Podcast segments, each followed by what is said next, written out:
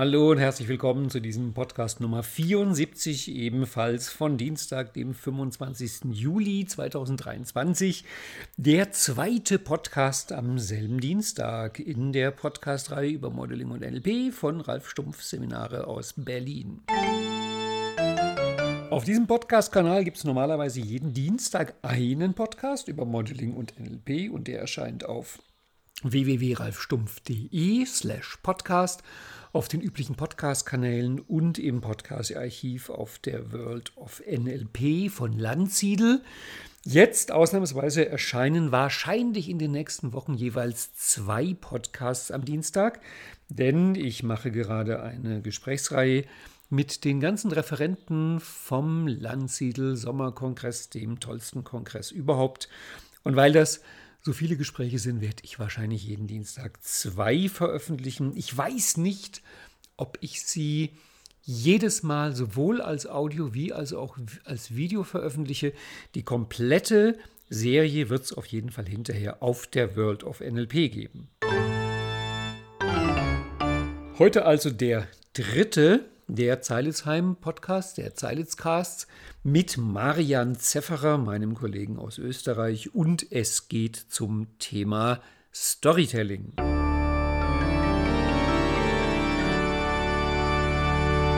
Herzlich willkommen, lieber Marian, zu diesem dritten Podcast der Zeilitzheim-Video-Podcast. Zeilitzcast könnte man sie fast nennen. Kongress nach Klatsch. Gespräche? 2023. Genau, von dem, wie wir es jetzt schon zweimal gesagt haben, du wirst es bestimmt bestätigen, besten Kongress der ganzen Welt. Ja, es gibt nichts Besseres. Ich glaube, da sind sich alle einig, der Kongress in Zeilitzheim ist der Kongress überhaupt. Von den Leuten, von der Location, ja. Und man weiß es erst, wenn man dort gewesen ist. Also das ist immer so schwierig, das zu beschreiben, diese besondere Atmosphäre. Die Dagmar und ihr habt es ja schon ein bisschen versucht rüberzubringen, aber wenn man dann dort ist, ist es nochmal anders. Ja. Ja. Und es ist wirklich vor allem die Stimmung, die so schwer zu beschreiben ist. Ne? Mhm. Also diese, ja, familiär angenehm. Also ich werde mit Stefan vermutlich auch nochmal drüber reden und ein bisschen die Geschichte des Kongresses. Es kommt halt im Grunde, glaube ich, aus einem jährlichen Treffen eines Masterkurses, aus dem dann halt ein Kongress wurde. Na, ich meine, das ist doch genial. Ja, ja. Genau, gut. Und du warst einer von denen, die dort waren und du hast den Jagdsaal gerockt mit einem Thema, auf das auch ich brenne, wo ich mich jetzt freue, dass wir darüber uns unterhalten. Und wir haben es im Vorgespräch schon gesagt, hoffentlich unter 2 Stunden bleiben. Storytelling. Absolut, ja. Unsere gemeinsame große Leidenschaft. Marian, wer bist du und was hast du über das Thema erzählt? Also ich vermute mal, dass viele den Podcast auch hören werden, die halt nicht auf dem Kongress waren. Von daher, wenn du Lust hast, gern sag ein paar Worte zu dir und dann lass uns mitten in das spannende Thema einsteigen. Ja, dann fange ich gleich mit meiner Storytelling-Biografie an. Da wird es vielleicht dann, passt es dann, matcht es ganz gut. Also ich habe sehr früh ein Rhetorik-Seminar gemacht mit 14 und ich habe sehr früh frei reden können und selbstbewusst reden können. Aber was ich nicht konnte, war Geschichten erzählen. Ja?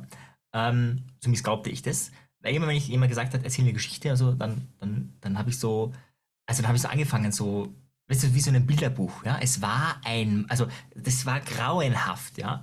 Und ich war dann in einer Birkenbihl-Ausbildung und da ging es auch darum, Geschichten, Metaphern zu erzählen und jeder sollte mal erzählen. Wir waren da 8 oder 10 Leute, also eine kleine Gruppe und es hat ein bisschen gedauert, aber jeder hat irgendwas gesagt, außer ich. Ja. Und da meinte die Trainerin auch, ja, das ist ja super. Ja. Es dauert ein bisschen, aber am Schluss kann jeder was sagen. Und ich dachte so, ja, jeder außer ich. Ja. Also es war so richtig, nee, das kann ich gar nicht. Und es war, also ich sage das deswegen auch dazu, auch in meinem Seminar immer wieder, weil die Leute ja glauben, dass sie auch du oder so, dass du das einfach mitbekommen hast mit der Wiege, du hast es gekonnt und die anderen müssen es jetzt sagen, nein, das ist nicht so. Also das glaube ich auch nicht, wenn es jemand sagt, das habe ich schon immer, vielleicht hatte jemand ein Talent, ja, das glaube ich, das kann schon sein, aber der muss trotzdem trainieren. Ne? Und bei mir, ich hatte kein Talent, überhaupt null, nada, es war so schlecht, es war grauenvoll. Und ja, habe NLP gemacht, habe Psychologie studiert und habe bei beiden noch nicht wirklich gelernt, Geschichten zu erzählen. Ich glaube, gut gelungen ist es mir an dem Moment, wo ich einfach Geschichten von anderen geklaut habe. Ja? Also ich habe dann einfach die Geschichte erzählt, die Tony Robbins erzählt hat, die Stefan Lanzi erzählt hat, die Milton Erickson erzählt hat. Ich habe immer verzitiert, dass ich mir gesagt, Milton hat. Das wäre jetzt meine Frage gewesen. Also du hast dann erzählt, die ist von anderen, weil es gibt ja in der NLP-Szene gibt es ja Geschichten, die Milton Erickson erzählt, dass er sie gemacht hat und dann erzählt Bandler auch, dass er das gemacht hat. Also. Ja, da gibt es noch andere Trainer von Bandler, die erzählen, ja, klar. Da gibt es dann viel Outward. Ja. Nee, es gibt ganz viele, also ganz viele Jesus-Geschichten. Ich meine, es gibt schon in der Psychiatrie viele Jesusse, also das sind mehr als einer, das ist jetzt jetzt schon ein größeres Phänomen, aber dass die dann gleich behandelt werden, das ist halt dann schon sehr fraglich. Ja. Nee, also das ist immer fair zitiert, aber dadurch hast du einfach schon mal den perfekten Aufbau. Du musst dir nicht mehr überlegen, was sage ich. Bist du da dann auch in die Zitiertechnik, so nach dem Motto, mein Trainer würde euch jetzt erzählen und dann in direkte Rede angefangen? Teilweise schon, ja, absolut. Ja. Manchmal hat er nur sowas gesagt wie, hey, und von Stefan weiß ich und dann kommt irgendwas. Ja.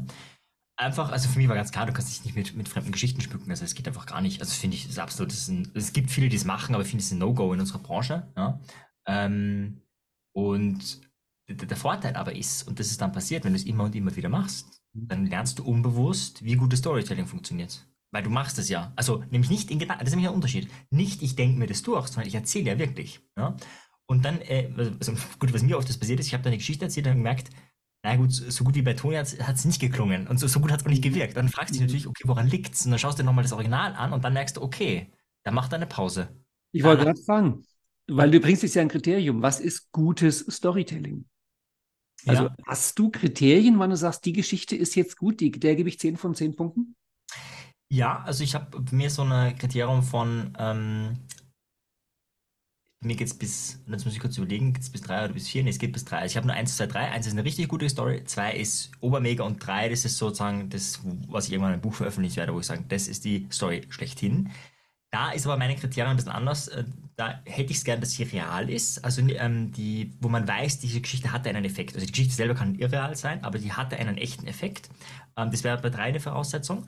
Und der Effekt muss einfach ein sehr starker Effekt gewesen sein. Also jetzt sowas wie Lachen oder so ist jetzt kein starker Effekt. Das wäre bei 1 toll, das ist eine super Geschichte für Humor. Aber bei 3 wäre so dieses, wo ich sage, ja, da hat zum Beispiel vorher jemand gedacht, okay, er kann nicht abnehmen, danach, nach dieser Geschichte. Nachweislich hat er es gemacht. Nicht nach 20 anderen Intentionen, sondern nach dieser Geschichte. Und da wäre Abnehmen schon absolut ausreichend als Kriterium. Das muss jetzt nicht der Drogenjunkie gewesen sein, der dann, wäre auch eine geile Story, ja, aber so von der Idee.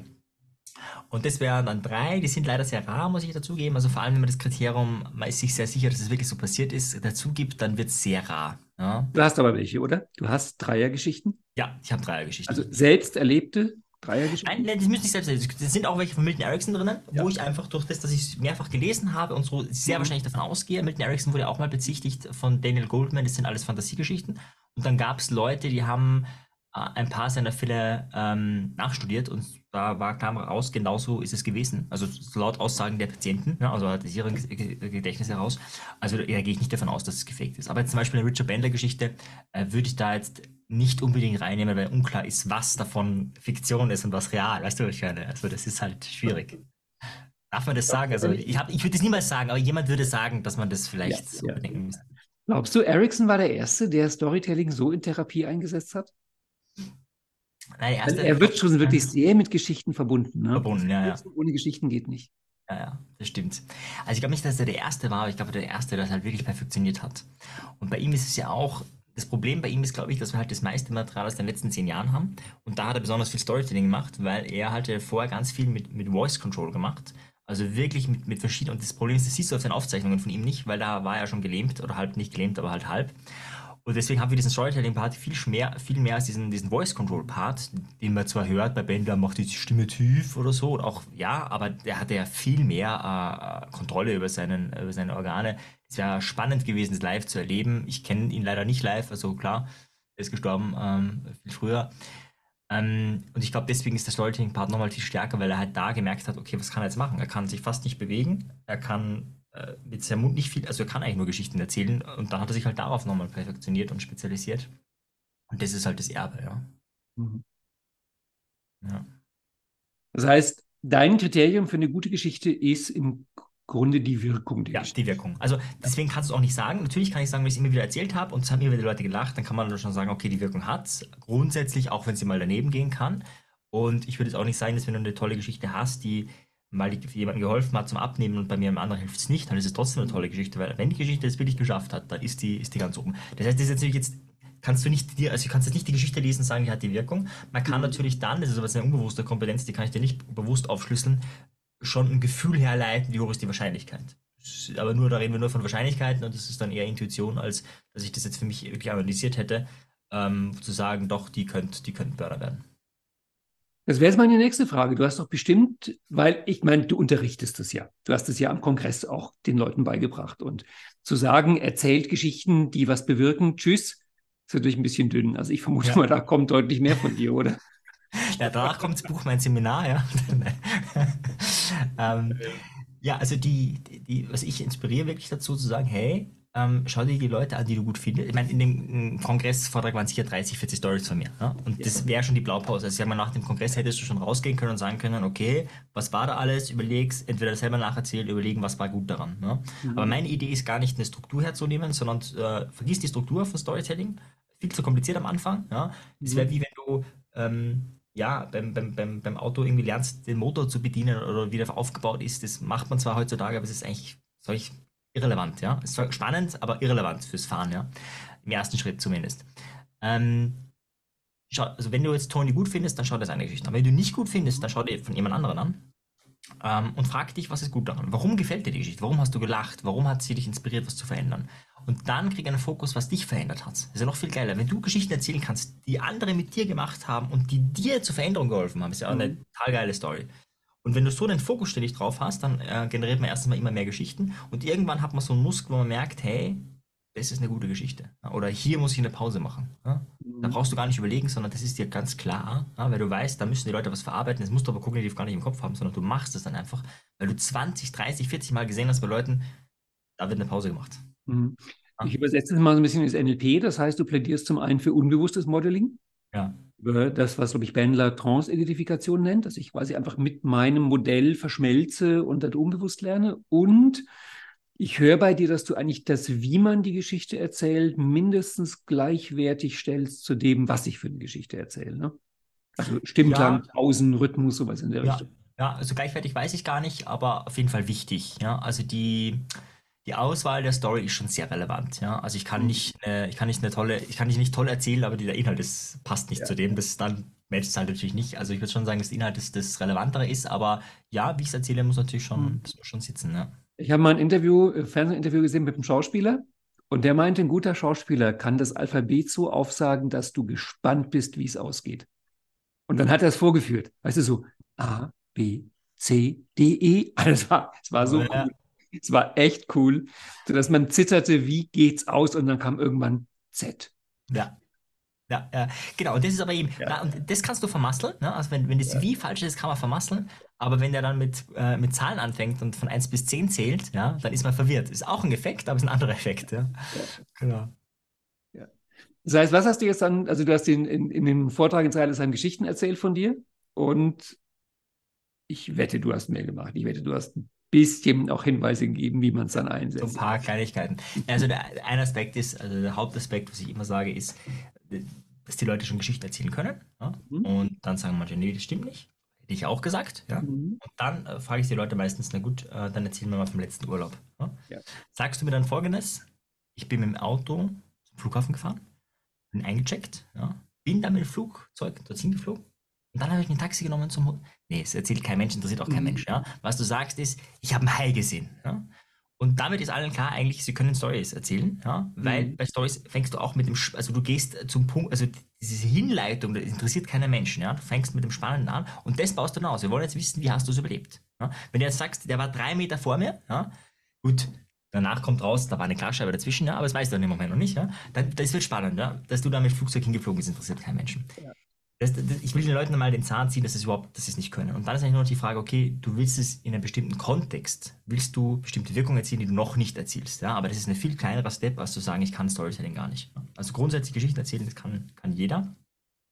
Also ich würde sagen, bei IQ von 70 ungefähr, ja, oder 80, ja. Also es gibt natürlich, wenn bestimmte Sachen nicht da sind oder du zu jung bist und so weiter, aber grundsätzlich die Fähigkeit, dass jemand schon mal eine Geschichte erzählt hat, dass man, muss jetzt nicht mehr besonders gut sein, aber dass ich dabei bin, das habe ich bei jedem schon mitbekommen von meiner Seite. Da würde ich dir zustimmen. Ich glaube, Geschichten erzählen kann jeder, aber ich kenne viele Leute, gerade bei Urlaubsgeschichten, die erzählen unglaublich langweilig, weitschweifig, verwirrt, kommen auf keinen Punkt und man fragt sich, was soll das? Ja, ja. Du würdest sagen, das ist der Rohdiamant und den kann man schleifen, oder? Den kann man schleifen. Plus, was ja noch viel spannender ist, jetzt die Frage, sitzt der da alleine oder bleiben die da sitzen? Dann ist die Frage, wie schafft er es, dass die sitzen bleiben?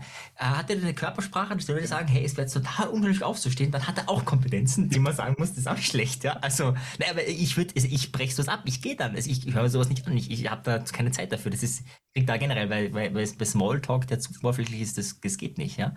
Aber wenn er es schaffen will, dass ich sitzen bleibe, nicht schlecht. Ich war bei Keith Johnstone, dem Theater-Improvisationserfinder, im Seminar, und er hat eine Übung mit uns gemacht, die war echt hart. Wir mussten alle auf die Bühne im Kreis und hat einer was gemacht und dann meinte Keith Johnstone, wenn es euch interessiert, macht ihr es mit. Wenn es langweilig ist, geht ihr einfach dezent und höflich zurück und setzt euch auf den Zuschauerplatz.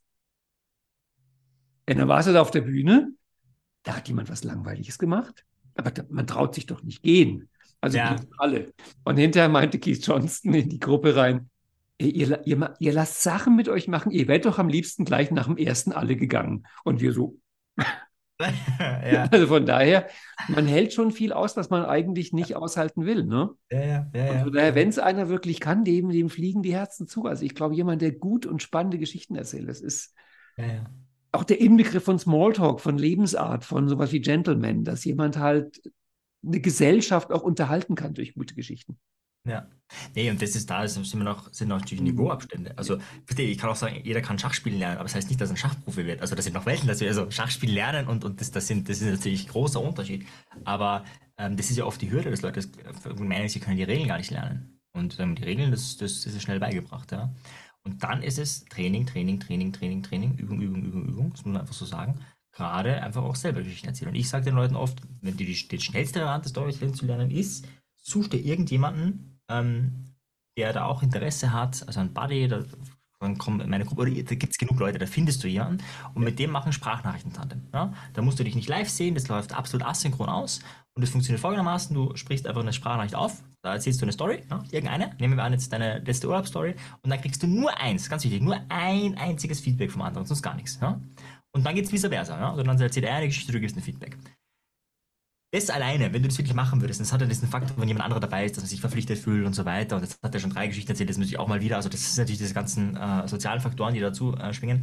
Aber das ist vollkommen ausreichend. Ja? Durch die Sprache kommt es auch rüber. Du hast nicht getippt, sondern du sprichst es. Dadurch, dass das Video wegläuft, ist die Hemmschwelle gering. Dadurch, dass es asynchron ist, ist die Hemmschwelle noch geringer. Und die Wahrscheinlichkeit, dass du viele Storys erzielst, und das ist ja mein Ziel. Also wenn das Ziel ist, wenn wir nur durch viel Storytelling zum Ziel kommen, dann ist halt die Hürde niedrig zu halten. Also das ist so mein Pro-Tipp, wenn man halt schnell besser werden will. Ja? Oder auch, wenn du schon gut bist, noch besser werden willst. Ja. Du hast vorhin gesagt, du warst in so einer Birkenbihl-Ausbildung. Kennst du ihren Haupttipp zum Thema Storytelling? Sie hat ja darüber auch viel gemacht. Sie hat sehr viel gemacht. Sie hat auch einen Haupttipp. Ja, was war ihr Haupttipp? Sag nochmal. Witze erzählen.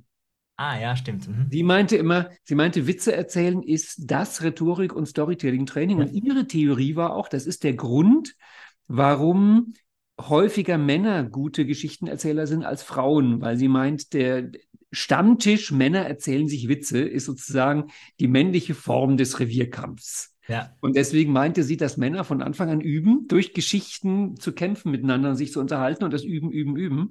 Und darum hat ja sie dann irgendwann noch angefangen, der Witz der Woche. Ja. Also sie hat sich dann für sich und ihre Mitarbeiter jede Woche einen Witz rausgesucht. Und dann war die Regel intern, dass nach jedem Telefongespräch sollte man den Gesprächspartner fragen, möchten Sie noch unseren Witz der Woche hören?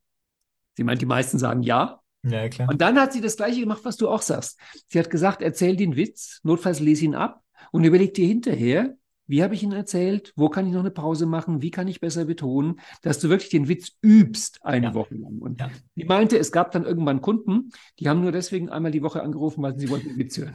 Ja, klar. Aber das ist auch gut, dass du sagst, nicht Witz des Tages, weil sonst hast du eine volle Telefonleitung. Ja. Aber das war ihr Tipp, weil sie meint, das sind halt ganz kurze Geschichten, Kürzesgeschichten, ein Witz. Ja. Ich wollte es im Trainertraining auch machen. Die Mehrheit der Gruppe war im Stress und hat sich geweigert, weil sie meinten, ich kann keine Witze erzählen. Ne? Ja, bei mir ist also ich erinnere mich an die Übung von ihr und bei mir ist im Practitioner, mache ich das. Im Practitioner müssten sie einen Witz erzählen. Beim Thema Reframing, da kommt auch keiner. Also ich warne die vor und so, die wissen dann schon Bescheid, und so weiter und so. Das ist alles sehr, also das muss wirklich jeder machen. Ja. Und ich sag dir noch, hab einen zweiten parat. Wenn da jetzt 30 Leute Witze erzählen, dann, naja, die Wahrscheinlichkeit, dass deiner vergeben ist hoch. Ja, da gibt's immer wieder ein paar. Ja, hab einen zweiten parat, ja. Naja, auf jeden Fall, ich habe das am Anfang gar nicht so gesehen, weil, ein Gott, Witze erzählen, macht man halt einfach, ja. Aber die Wahrheit, du kannst es wirklich trainieren, ja. Und das Coole ist, dass die Sequenz eben so kurz ist, wie du sagst. Und dadurch ist das Intervall einfach viel leichter. Plus, das ist auch etwas, das kann ich machen. Ja? Wenn ich jetzt meiner Frau sage, hey, ich möchte gerne einen Vortrag halten über TCM, ja, dann sagt sie vielleicht ja oder nein oder wie auch immer. Aber wenn ich sage, kurzer Witz, es geht immer. Ja, also. Ja, definitiv. Und ich meine, man weiß es von Comedians, was die zum Teil üben an Timing, an Betonung, an winzigen Kleinigkeiten, dass sie halt trainieren, ob der Witz wirklich funktioniert. Also da steckt große, große Kunst dahinter. Das, und ich finde, das Kriterium ist dann, wenn man dann, man kennt den Comedian, man hat schon gehört, man hat es auch schon zweites, drittes, ja. Und beim fünften Mal, man lacht schon immer noch, weißt du? Also du hast es schon 5-mal gehört, du weißt, wie die Pointe ausgeht, du weißt es. Aber er macht so gut, dass du wieder lachen musst. Also da kann man zum Teil auf YouTube wirklich, wenn man will, studieren. Zum Beispiel, ich liebe ich glaube, Mirko Rima heißt der, ein Schweizer Comedian, der trägt den Erlkönig vor. Mhm. Und zwar den Originaltext mit so ein paar komischen Einlagen. Und es gibt auf YouTube 2 Aufzeichnungen, dazwischen liegen 5 Jahre. Mhm. Und sich das anzuschauen und zu merken, die zweite 5 Jahre später ist so viel besser. Mhm. Aber jetzt beschreibe, wieso. Ey, das ist so gemein. Also ja. Es ist viel besser, das Timing ist besser, er hat 1, 2 Kleinigkeiten noch geändert, aber es ist, und dann merkst du einfach die Erfahrung, ne? Ja. Also definitiv. Ich glaube auch, man muss jede Geschichte wirklich oft erzählen, bis sie dann irgendwann so gut läuft. Ja, wenn du das gerade sagst, ich habe für meine Bachelorarbeit, da habe ich ja zum Thema Paartherapie interviewt, und da habe ich eine Therapeutin, die in Wien interviewt, die war echt, also es gab so 2, 3, wo ich sage, wow, und der Rest war okay. Also einfach nur für mich meine persönliche Dinge, das hat jetzt für meine Arbeit nichts zu tun. Und das war eine, die hat ganz viel Storytelling gemacht. Und ich bin zu dahin und habe gefragt, ja, welche Geschichten erzählt sie? Und sie meinte, ja, sie erzählt nur diese klassischen Märchen und das, was alles eben so da ist. Und ich so, aha, okay, warum? Ja, also nicht nur, aber hauptsächlich. Und sie meinte, ja, sie hat früher diese ganzen, wie heißen die, diese ganzen indischen, also ja, und die ganzen so von woanders. Mhm. Und sie meint, es gibt da so einen Lehrsatz, ja, eine Geschichte hat man erst so richtig durchdrungen, wenn man sie 50 Mal gehört hat. Und sie meinte, wenn diese indischen Geschichten hören meine Klienten als erste Mal. Ja, ist doch besser, wenn ich eine Geschichte erzähle, die schon längst unbewusst verankert ist. Ja, also die vielleicht schon 10-mal gehört haben. Also ich kenne zum Beispiel Leute, die haben König der Löwen, keine Ahnung, in ihrer Kindheit 50 Mal gesehen. Ja, also die hatten das dann schon. Ja. Und wenn du dann die Parts erzählst, die gerade für dieses Paar jetzt wichtig ist, ja, natürlich mit ganz anderen Augen. Ja, also ich habe dann auch so Beispiele gehabt, wo ich meinte, wow, stimmt, so kann man das auch sehen, ja. Also so, für mich war das halt ein Kindermärchen, aber okay, ja, in Bezug auf Paartherapie, ja, macht Sinn. Also das ist natürlich eine andere Tiefe, die sie hat. Und das fand ich schon einen anderen spannenden Ansatz, dass du dieses Kulturelle sozusagen nutzt in der Psychotherapie wirklich bewusst und obwohl die Geschichte noch so toll ist, sie erzählt sie nicht mehr. Ja? Also in der Paartherapie, in anderen Kontexten vielleicht schon, aber in der Paartherapie mit ihren Klienten, wenn es jetzt nicht gerade ein indischer Professor ist oder so, wo sie davon ausgehen kann, der weiß das, ja, dann erzählt sie die Story nicht. Bin ich nachvollziehbar. Ich glaube, uns fehlt auch viel, dass die Jüngeren nicht mehr die biblischen Geschichten hören. Mhm. Also ein Storytelling-Fundus ohne Ende. Ja. Also wenn du mit diesen Geschichten aufwächst, die auch unsere Kultur machen, wo in Märchen die Variationen sind, das fehlt ja, geht ja verloren. Ja. Ja, eben, darum ist spannend, wie es dann ein Trainer in 30 Jahren macht. Ja, der wird dann wahrscheinlich eher TikTok-Stories oder keine Ahnung, was dann werden die Hollywood-Geschichten erzählt. Also es gibt ja, ich denke, wir müssen auf den Namen kommen, Joseph Campbell. Ich vermute mal, spielt bei dir auch eine Rolle. Es gibt hier ein Interviewband mit ihm und diesem Bill Moyers, wo der Bill Moyers sagt, er hat seinen Sohn gefragt, warum guckst du jetzt zum 10. Mal Krieg der Sterne? Und der Sohn hat ihm geantwortet, aber Papa, du liest doch auch regelmäßig in der Bibel. Und da meinte Bill Moyers, da wurde ihm klar, dass das eigentlich die mythischen Geschichten jetzt halt der Jungen sind. Die lesen nicht in der Bibel, die schauen halt Krieg der Sterne. Ja. Ja, also ich glaube auch, und ich nutze es auch teilweise, also klar, Matrix, Herr der Ringe, also so, wenn du bestimmte Sequenzen, also du hast dann einfach, die Idee ist drüben, du brauchst nicht lange drüber reden, also du kannst natürlich Konstruktivismus eine Stunde lang komplex erklären, ja, aber der Effekt ist, kennst du Matrix und Leute sagen, ja, es ist halt in 30 Sekunden erklärt, was man halt in einer Stunde auch ausbreiten könnte. Und natürlich kann man es dadurch anreichern mit Fakten und Infos und so, aber das ist natürlich etwas, was wahnsinnig abkürzt. Auf der einen Seite. Und auf der anderen Seite natürlich ist es trotzdem das Passive, ja. Also was es ja schon braucht, um jetzt selber gute Storys zu erzählen, ist natürlich nicht nur, dass man die Geschichten erzählt, sondern auch, dass man immer wieder schaut, was könnte man besser machen oder was läuft noch nicht so gut. Weil mein Lieblingsbeispiel ist Richard Linklater, ist ja ein Autodidakt, also mein Lieblingsregisseur, und der hat das ja nicht gelernt, ja, aber der hat halt als Jugendlicher gesagt, er will das machen und hat sich gesagt, er schaut sich jeden Tag einen Film an, ja. So, jetzt weiß ich, dass es heute Jugendliche gibt, die sich auch jeden Tag einen Film anschauen. Ja? Mit Serien geht das relativ einfach, ja. Über mehrere Jahre auch übrigens. Ja? Damals war das ja mit DVD-Laden oder gab es damals schon DVDs. Also auf jeden Fall war VHS viel komplizierter, aber er hat es auch gemacht. Das heißt, das Schauen an sich bewirkt nicht, dass du besser wirst. Ja? Das Erzählen an sich bewirkt nur am Anfang, dass du besser wirst.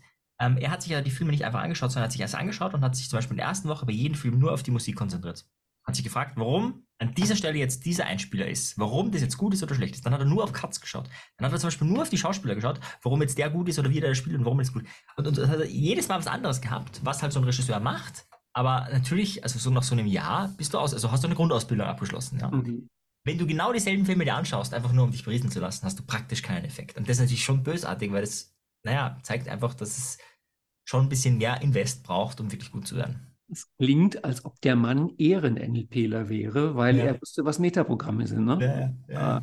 Ich hörte mich leider auch das Beispiel, als sie meinte, wenn es so einfach wäre, wären ja alle deutschen Männer, die jede Woche Sportschau gucken, Profifußballer. Ne? Ja, das wäre auch cool.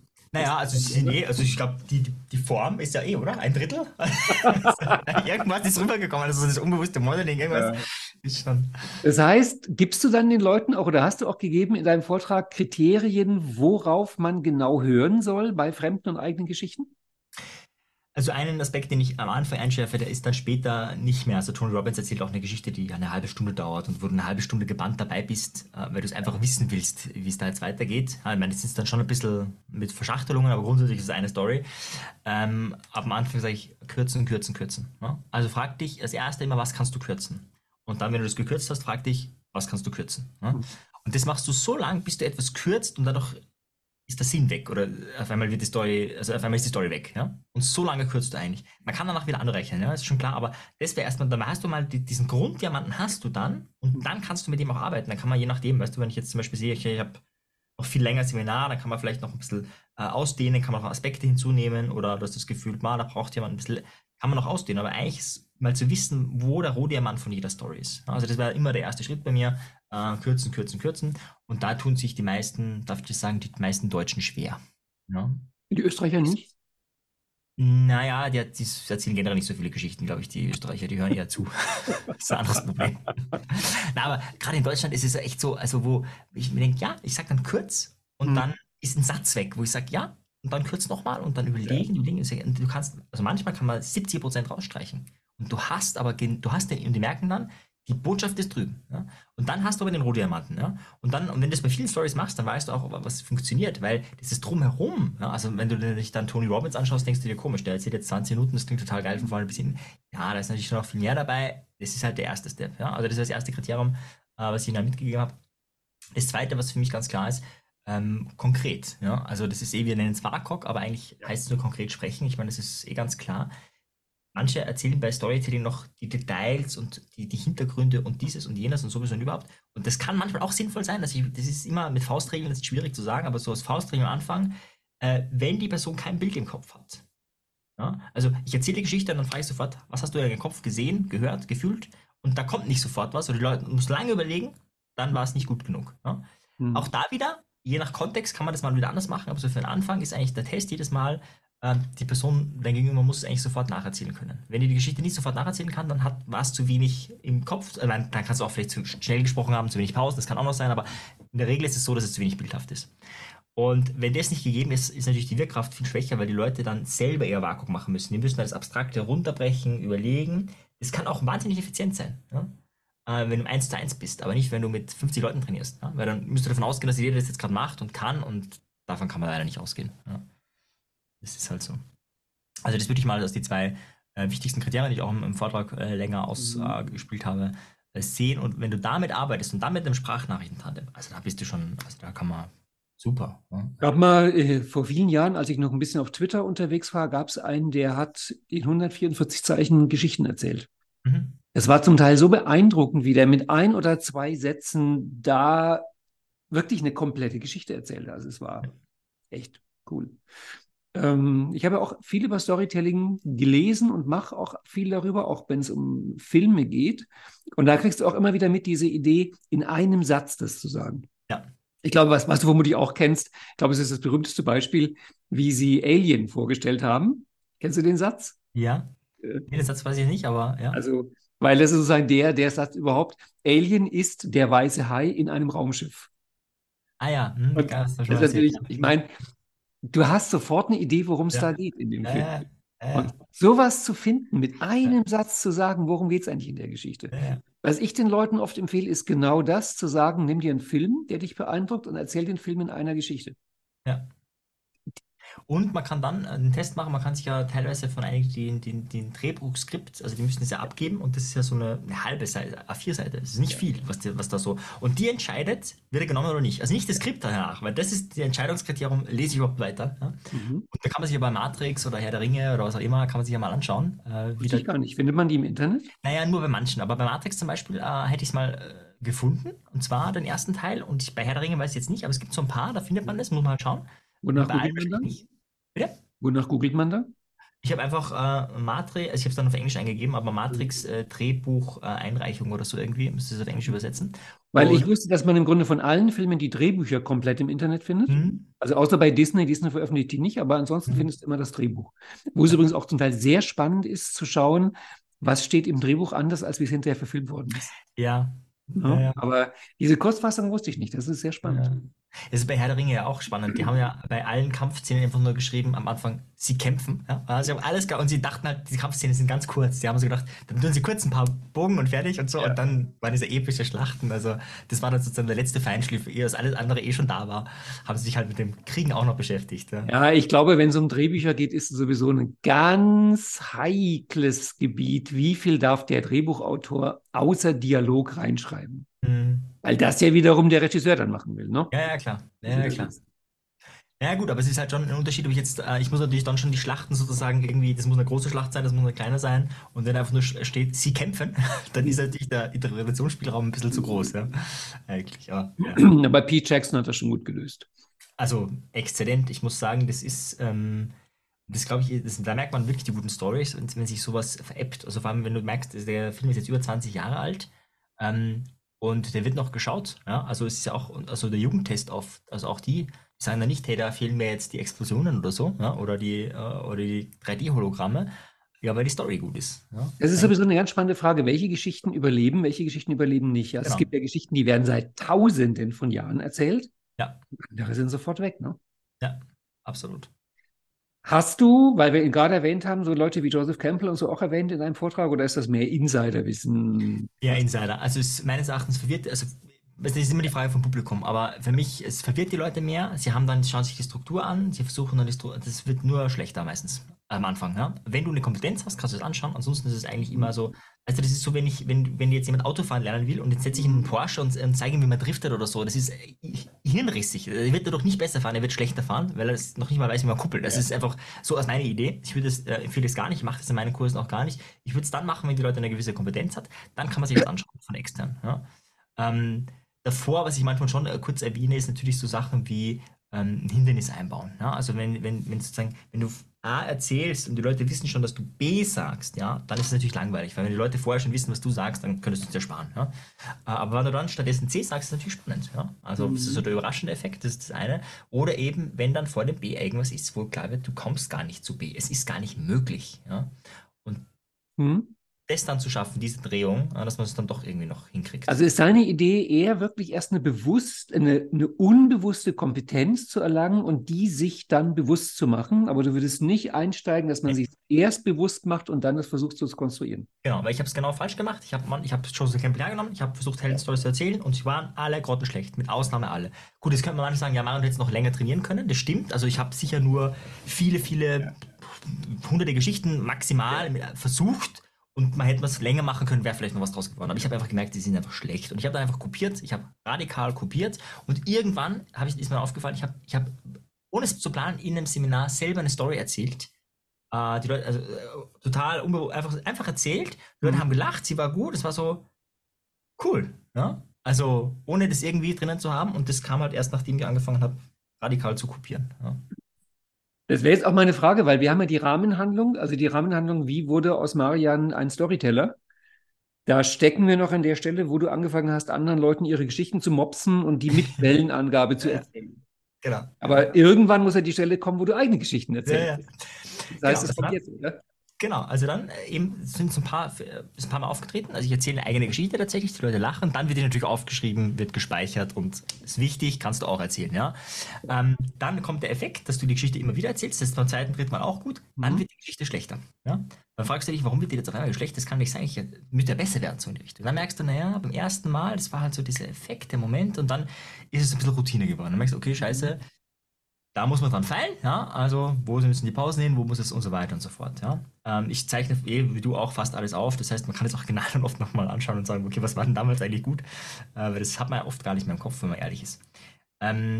Und wie ich da angefangen habe, dann auf einmal ist mir aufgefallen, hey, das und das und das und das kann man erzählen, also auf einmal sind mir ganz viele Geschichten eingefallen, weil vorher habe ich mir gedacht, es muss irgendwas Besonderes in meinem Leben passiert sein und jetzt ohne Verlaub, aber meine Leben ist jetzt nicht besonders, ich habe jetzt nicht, bin nicht fast gestorben bei der Geburt oder irgendwas, sondern ich habe gelebt und man kann alles besonders machen als Trainer, aber weißt du, es gibt einfach Storys, wo ich sage, wow, ja, Hut ab, wie du das geschafft hast und da muss ich einfach sagen, ich bin gut behütet auf, na klar, alle haben Konflikte, aber es ist jetzt nicht so dieses Wow. Und diesen Fokus hatte ich am Anfang, dachte, ja gut, da kann ich nichts erzählen, da muss mir noch ein Arm abfallen oder so und dann geht's vielleicht, ja, so.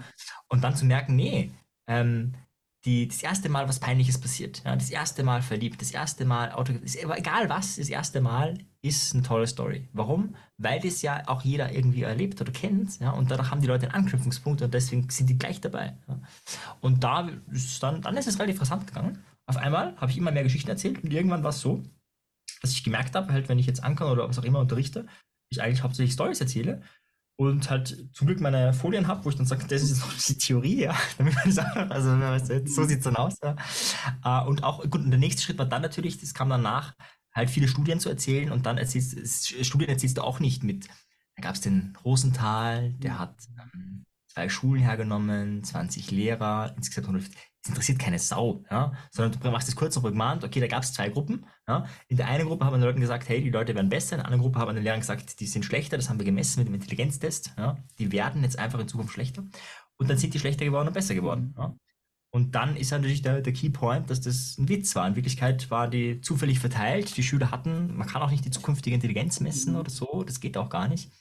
Und die Leute sind deswegen schlechter oder besser geworden, weil die Lehrer an sie geglaubt haben oder nicht geglaubt haben durch eine Intervention. Und obwohl es eine Studie ist, kannst du das natürlich als Story verpacken. Ja? Das fand ich auch mal sehr spannend, das zu verstehen, dass so Berufe wie Medizin, Jura und ähnliche, dass die eigentlich von Storytelling leben. Mhm, also ja. Das, was die natürlich Fallbeispiele nennen, das klingt natürlich dann wesentlich wissenschaftlich, aber im Grunde sind das alles Storys. Ja. Ich glaube, dass das, was wir unterrichten, NLP, Coaching, diese Sachen, das geht nicht ohne Storytelling. Ja, glaube ich auch nicht. Ja. Du musst den Leuten diese Geschichten erzählen von Coaching-Sitzungen, von Therapiesitzungen, vom eigenen Leben, von eigener Veränderung. Und da stimme ich dir zu.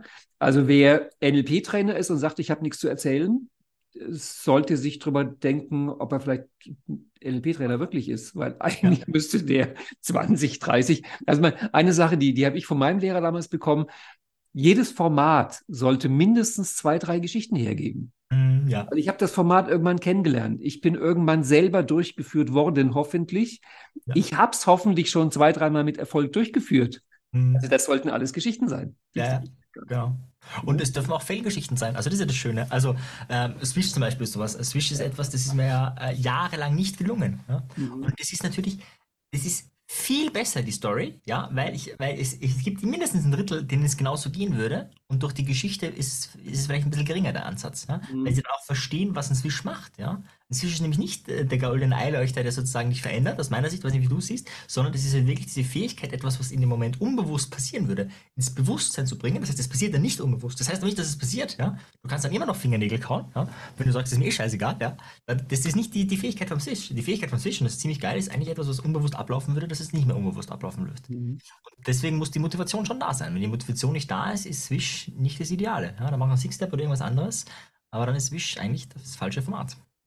Du hast vorhin was gesagt, da habe ich gestutzt, und zwar, dass deine Geschichten nach deiner Beobachtung irgendwann wieder schlechter geworden sind. Ja.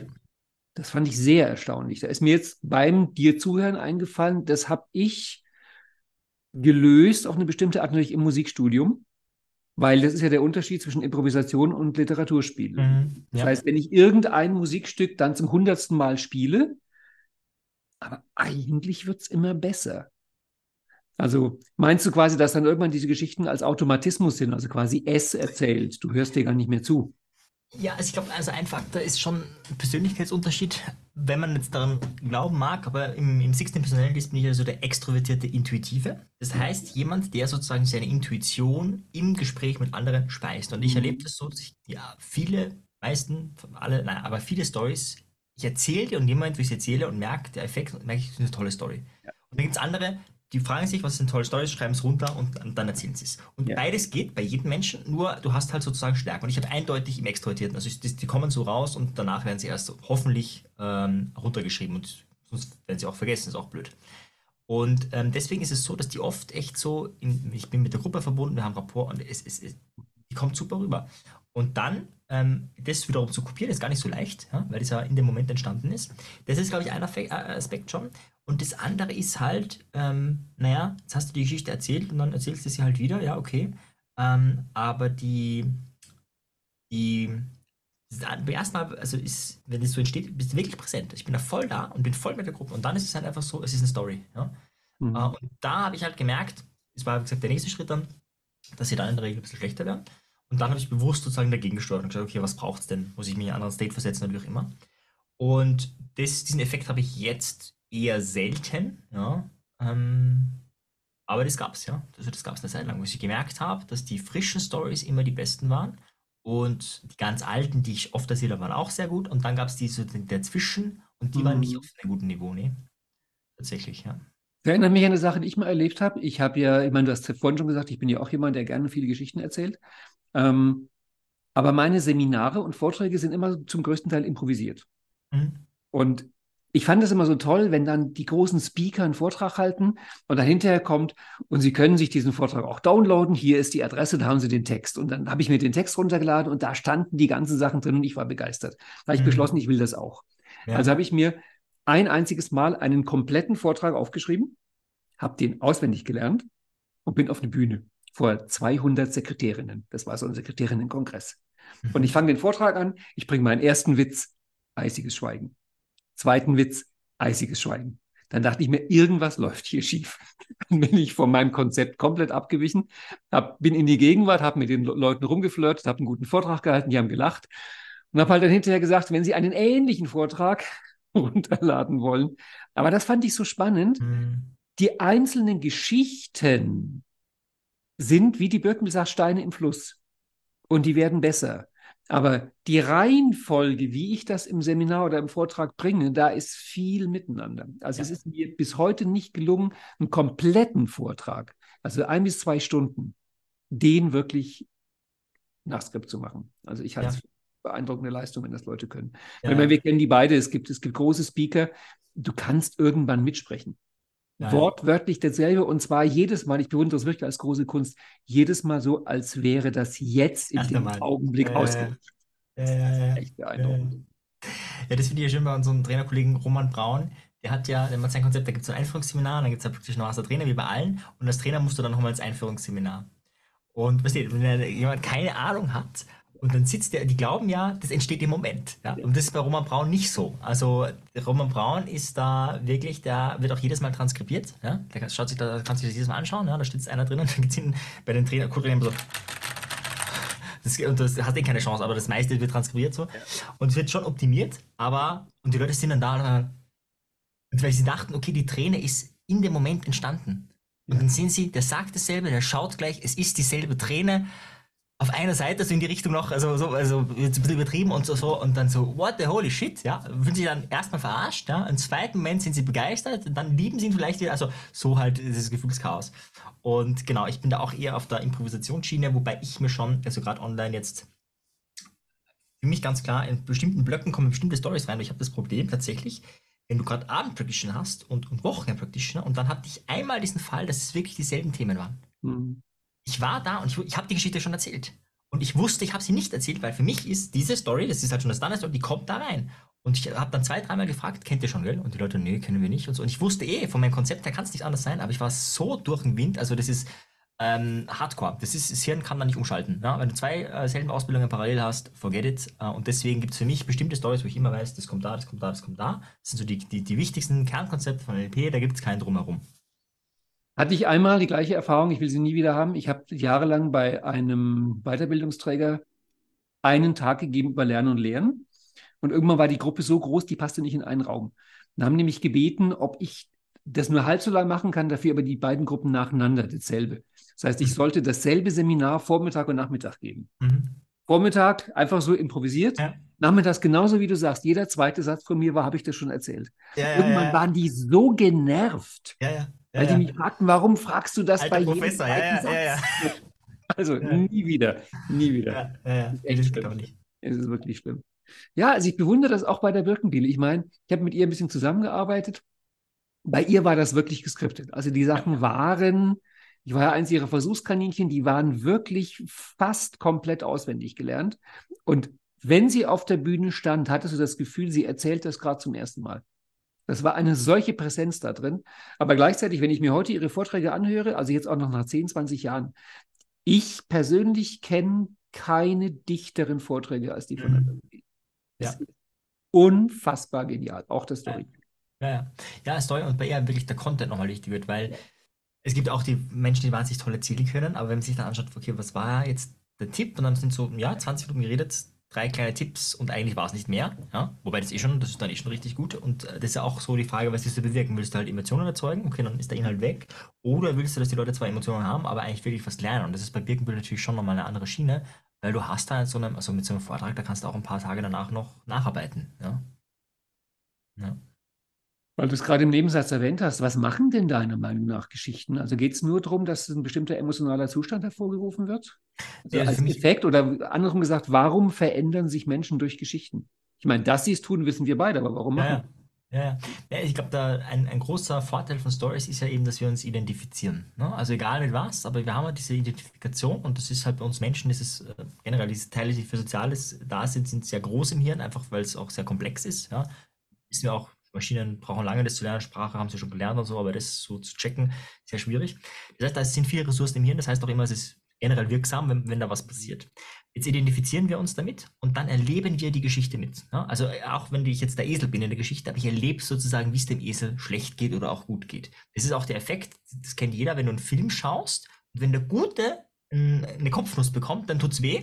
Und wenn der Böse, wenn dem die Arme abgeschnitten werden, das ist relativ egal, weil, mein Gott, das hat der Arme abgeschnitten, war ihm selber schuld, so in die Richtung. Ja? Was natürlich vollkommen absurd ist, weil das eine ist viel heftiger als das andere. Ja gut, aber mit dem bist du nicht identifiziert. Und das ist diese Identifikation. Das heißt, wir haben da eine Identifikation. Ja?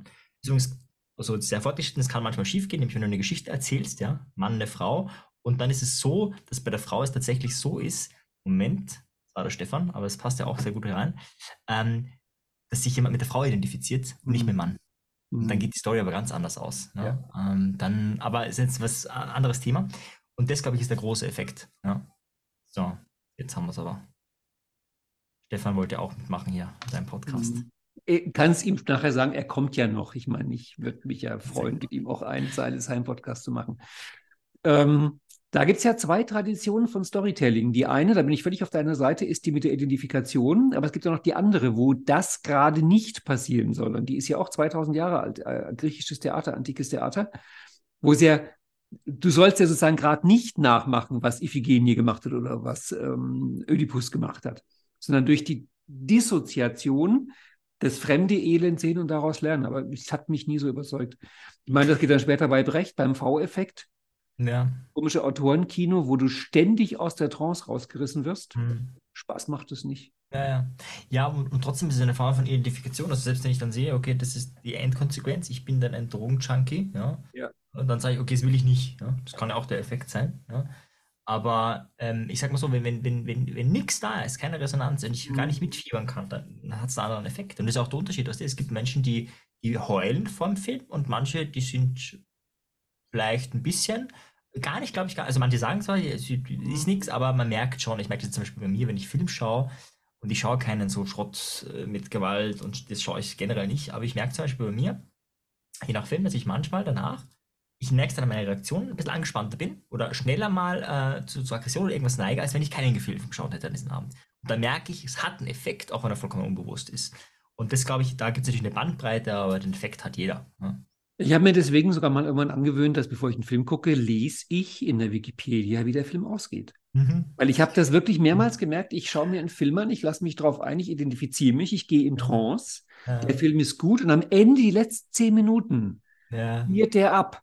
Ja. Und dann laufe ich durch die Gegend, bin schlecht drauf, mir gehen die Bilder nach, wo ich dachte, das ist dann so viel Arbeit, die Geschichte im Kopf wieder neu zu erzählen. Das mache ich dann, vermutlich auch, also ein neues Ende dazu erfinden. Ja, dann schaue ich halt vorher, wie es ausgeht. Ja. Da kommen wir zu diesem im Storytelling sehr spannenden Thema Happy End oder nicht Happy End. Ne? Das ist ja ein Glaubenskrieg. Also ich bin ein knallharter Verfechter von Happy End, weil, ich bin auf deiner Seite. Guck mal, also ich bin der Meinung, eine gute Geschichte ist eine, wo du dich identifizierst. Ja. Deswegen muss sie gut ausgehen. Weil ich mich ja damit identifiziere. Wenn sie schlecht ausgeht, sage ich, nicht mit mir. Ja, aber wenn ich den Effekt haben will, nicht mit mir, dann erzähle ich doch genau die Story. Du bist aber auch ein brutaler Lehrer. Naja, also, aber es ist immer die Frage, wer jetzt da ist. Aber ich habe jetzt gerade erst so das Drogenklient im Kopf, ja? Und da ist die Happy End Story halt irgendwie, also ist natürlich jetzt aber würdest du da nicht trotzdem lieber die erzählen, die Geschichte von dem, der es geschafft hat, von den Drogen loszukommen und ein glückliches Leben aufgebaut hat? Also wenn du sie zur Auswahl... Ja, kann natürlich auch sein. Kommt immer davon, wer da ist. Aber wenn ich jetzt den vor mir habe, sozusagen, der jetzt gerade so die Idee hat, das geht schon und das schafft man schon und so. Und eigentlich kommt ganz klar rüber, nee, der will auch noch, also der will noch gar nicht, ja. Und der will sich das schönreden. Aber finde ich die andere Story schon, kann mehr Impact haben. Ja? Marian, da bringst du jetzt ein heikles Thema, aber das müssen wir reden, weil ich bin der Meinung, dass in unserer Welt gerade so viel schlechte Geschichten erzählt werden. Also gerade politisch, gesellschaftspolitisch, Klima und sowas in der Art. Das lauter Geschichten, die schlecht ausgehen. Ja. Und da bin ich voll bei dir. Es ist ethisch daneben, aber wie du siehst, es funktioniert. Und wenn wir jetzt vom Effekt reden, von der Wirkung, dann muss man sagen, naja. Also. Ja, aber da würde ich gerne mal Geschichten hören, die ich meine, über dieses Klimathema. Da habe ich mal den Satz gehört, das ist die erste Religion ohne Erlösungsversprechen. Ja. Und das fand ich einen guten Satz, weil es ist natürlich auch neben der Faktenlage eine große Geschichte. Ja. Aber es ist eine große Geschichte, die im Gegensatz zu allen anderen großen Geschichten gibt es am Ende keinen Triumph. Der größtmögliche Triumph der Klimageschichte ist, dass es halbwegs so bleibt, wie es jetzt ist. Noch nicht mal das. Es wird halt dann bloß ein kleines bisschen schlimmer und nicht katastrophal schlimm. Das ist eine zutiefst deprimierende Geschichte. Also rückblickend auf 2000 Jahre Storytelling hat man den Leuten bis jetzt immer Geschichten erzählt, wo irgendein Gewinn am Ende war. Gut, ich meine, wir werden es erst in 20 Jahren rausbekommen, wie wir es entschieden haben. Aber wenn es in die Richtung geht, und momentan schaut es ja so aus, dass die Storys, die erzählt werden, wirksam sind, dann muss man sagen, es war ethisch daneben, aber es hat funktioniert. Ja? Bin ich jetzt kein Freund davon, aber grundsätzlich muss man sagen, funktioniert hat es. Ja. Glaubst du nicht, dass eine Geschichte, die einen positiven Outcome hat, mindestens genauso gut funktionieren würde? Also ich glaube schon, dass in den allermeisten Fällen, wenn ich jetzt raten würde, würde ich sagen, wahrscheinlich 98:2, ja? Also 98 sind einfach Happy End Stories und dann gibt es einfach so sehr seltene Fälle, wo ich das tatsächlich besser finde und wo ich zumindest selber in dem Repertoire keine Happy End Story hätte, die besser funktionieren würde. Ob es eine gäbe, klar, möglich, weiß ich nicht, ja, aber wenn ich mein ganzes Repertoire ausschöpfe und sage ich, okay, dann ist das mit Abstand die beste Story und es ist keine Happy End Story. Ja? Also ich glaube, von den positiven Geschichten ist natürlich John F. Kennedy mit dem, wir werden in 10 Jahren einen Mann auf den Mond bringen und heilt zurück. Ich glaube, das ist so eine der ganz großen Geschichten. Und die hat ja genau das, die hat ja eine Verheißung, die hat ein Ziel, die hat die Leute extrem zusammengeschweißt, war ja damals auch der Kampf zwischen Westen und Osten. Also das finde ich eine ganz, ganz große Geschichte. Ich denke eigentlich, dass sowas bei Klima auch erzählbar wäre. Absolut, nur dann ist halt die Frage, also genau, und ich glaube trotzdem, also das ist natürlich sehr schwierig, weil man dann ins Inhaltliche reinkäme und dann wird es natürlich die Emotionen, nicht von mir, aber von den Leuten, die zuhören, sehr schwierig. Ja? Vielleicht würde man was anderes machen. Ich gebe ein Beispiel. Also es gibt ja ganz viele Leute, auch diese Klimaaktivisten werden ja viel angegriffen und so weiter. Es gibt einen Typen, der denkt auch so nicht, wie ich denke, aber der macht was und zwar tun die Bäume pflanzen. Mhm. Und ihr Ziel ist Bäume pflanzen. Punkt. Fürs Klima, mittlerweile, vor 20 Jahren war es was anderes, da war es halt für die Umwelt, jetzt heißt es halt fürs Klima, es ist halt immer so, ich würde sagen, es ist noch immer für die Umwelt. Und der hat bis heute noch nie einen Angriff bekommen. Dann hat jemand gesagt, was, du pflanzt Bäume, was fällt dir denn ein? So in die Richtung, sondern egal wie du fürs Klima stehst, egal wie deine Meinung ist, der hat von niemandem, und der ist aber mittlerweile schon sehr groß, also da reden wir nicht von einem kleinen Hansel, ja, sondern das ist eine richtig große Organisation, die das macht, weltweit übrigens, nicht nur in Deutschland, ja, und das ist halt so dieses, und der hat nur das Positive und es funktioniert, da bin ich bei dir, nur, ich glaube, dass, wenn man das jetzt so ganz kurz sagen darf, dass die Konzerne, die auch ein bisschen was davon haben, vor allem in Amerika, dass die von Bäume pflanzen nichts haben, ne, weltweit, und dass deswegen das Ganze weniger vorangetrieben wäre. Ich glaube, es wird ganz woanders hingehen, ja? Und ich glaube, dass es manche gibt, die andere Interessen hätten, und mit dieser Story kriegst du die Leute dann nicht. Ja, ja, ich muss dir leider auf einer Metaebene zustimmen, aber ich würde dir lieber widersprechen. Natürlich kriegst du leichter die Leute in Aktion über eine negative Geschichte, aber ich fürchte, dass negativen Geschichten halt langfristig mit dem Preisschild kommen. Ja, ja, nein, das ist auch, das macht Stress, das macht das Immunsystem kaputt. Also die Leute kommen einfach in einen, ich habe hier in Berlin, ich war mal an einer Kreuzung, wo sich junge Leute festgeklebt hatten. Du siehst die Angst in den Gesichtern. Denen geht's nicht gut. Das ist ein Stresszustand. Mhm. Ja, klar. Also, ich bin voll bei dir. Also es ist nur die Frage Wirkung. Da würde ich sagen, grundsätzlich die Wirkung ist möglich. Das heißt nicht, dass das gut ist oder dass das das Thema der Wahl ist. Ja? Aber das ist wie mit dem Raucher, der halt raucht wie ein Schlot und dann erhört, ja, oder so weitermacht, ist er nächsten Monat tot. Und auf einmal hört auf. Und 30 Jahre davor hat er es auch probiert, und es ging halt irgendwie nicht. Ja? Jetzt würde ich auch nicht sagen, da gibt es auch wieder zwei Menschen. Die einen, die hören einfach nur auf und werden dick. Ja? Und die anderen hören auf und machen eine Persönlichkeitsentwicklung. Ja, gut, man muss schon ganz klar sagen, also die meisten werden halt dick. Also das heißt, da wird einfach ausgetauscht. Da wird halt sozusagen das orale Bedürfnis halt durch Lutschen und Blasen wird halt ausgetauscht durch Essen. Ja? Aber nehmen wir, und das gibt es auch, die Leute, die das hören, die dann merken, jetzt fangen sie mal zum Essen an, die merken, das gefällt ihnen nicht, und die dann wirklich an sich arbeiten oder wie auch immer, wie sie es machen, und die dann weiterkommen. Und da muss man sagen, da war nur dieses negative Input, hat dazu geführt zu was Wunderschönem. Ja? Aber eben, ist ja immer die Frage, wer sitzt vor mir? Was ist die Dosis, die nicht das Gift macht? Es ist nicht so leicht, das stimmt natürlich. Ja? Und inzwischen ist es ein Riesenthema, ich meine, das wissen wir alles, in der Werbung, in der Politik, überall sind Profi-Storyteller. Ja. Also ich finde es auch wichtig, vielleicht haben wir ein bisschen was dazu beigetragen, dass die Kunden, Bürger, wie auch immer, also die Konsumentenseite auch ein bisschen Ahnung von Storytelling hat, dass man halt auf bestimmte Geschichten auch nicht reinfällt. Ja. Also man mitkriegt, die ist so gut konstruiert. Ja. Die ist konstruiert. Ja, ja. So wie in der Bibel, es waren 3.756.312 Soldaten. So. Ja, genau, sowas in der Richtung. Also es ist wichtig, ich glaube, Storytelling ist wichtig, und wir sind halt jetzt in dem, ich sehe das neutral bis positiv, im postfaktischen Zeitalter, dass wir merken, Fakten sind es nicht mehr. Nee, ja, das ist die Geschichte, die du aus den Fakten machst. Ne? Ja, also das berühmte von Donald Trump, die gefühlten Wahrheiten. Ja, ja. Ich glaube, es gab oder jetzt Jonas Tögel ist ja so ein, bei euch, glaube ich, ein Professor irgendwo, der hat ein Buch über kognitive Kriegsführung geschrieben. Der analysiert die NATO, dass die NATO jetzt sozusagen ist, so wie halt Panzer und wie halt Raketen und was halt, und Cyberwar gibt es halt jetzt noch so die kognitive Kriegsführung, also was sagt man den Leuten und wie sagt man es den Leuten, als eigenes Forschungsfeld, und wo wirklich einfach nur durchgespielt wird, was müssen wir wann, wie, wo sagen, um militärisch möglichst, also es gibt schon länger, nur jetzt ist es halt offiziell und man kann es halt in einem Buch nachlesen, das ist der Unterschied jetzt hier. Und da geht es nur um im weitesten Sinne Storytelling, um Spin-Doktoren, um Priming und diese ganzen Sachen. Ja. Und das ist natürlich auf der einen Seite, also wenn du jetzt ehrlich drauf schaust, ist natürlich brutal, dass es so ist, weil eigentlich, wo leben wir dann eigentlich? Auf der anderen Seite, gerade wenn es zum Krieg geht, also die NATO ist jetzt keine, na gut, man sagt Friedensorganisation, aber im Wesentlichen, da wird geschossen, da werden Menschen getötet, ja. Das ist das eine, und das andere ist, es gibt natürlich schon lange, also Walter Lippmann hat ja auch ein Buch über Manipulation geschrieben, vor jetzt ungefähr 100 Jahren, und der hat auch darüber geschrieben, dass sie halt über Begriffe diskutiert haben, was die Zeitungen schreiben sollen. Das war halt damals einfacher, da sind die Leute hergekommen, haben ihnen gesagt, schreibt das rein, das geht heute nicht. So einfach, aber halt anders, ja, so in die Richtung. Ja, aber ich meine, dass wegen Geschichtenkriege geführt werden, ist tausende von Jahren alt. Ja. Adam und Eva. Jede Religion, jeder Religionskrieg fängt mit einer Geschichte an. Ne? Also das ist jetzt keine neue Sache.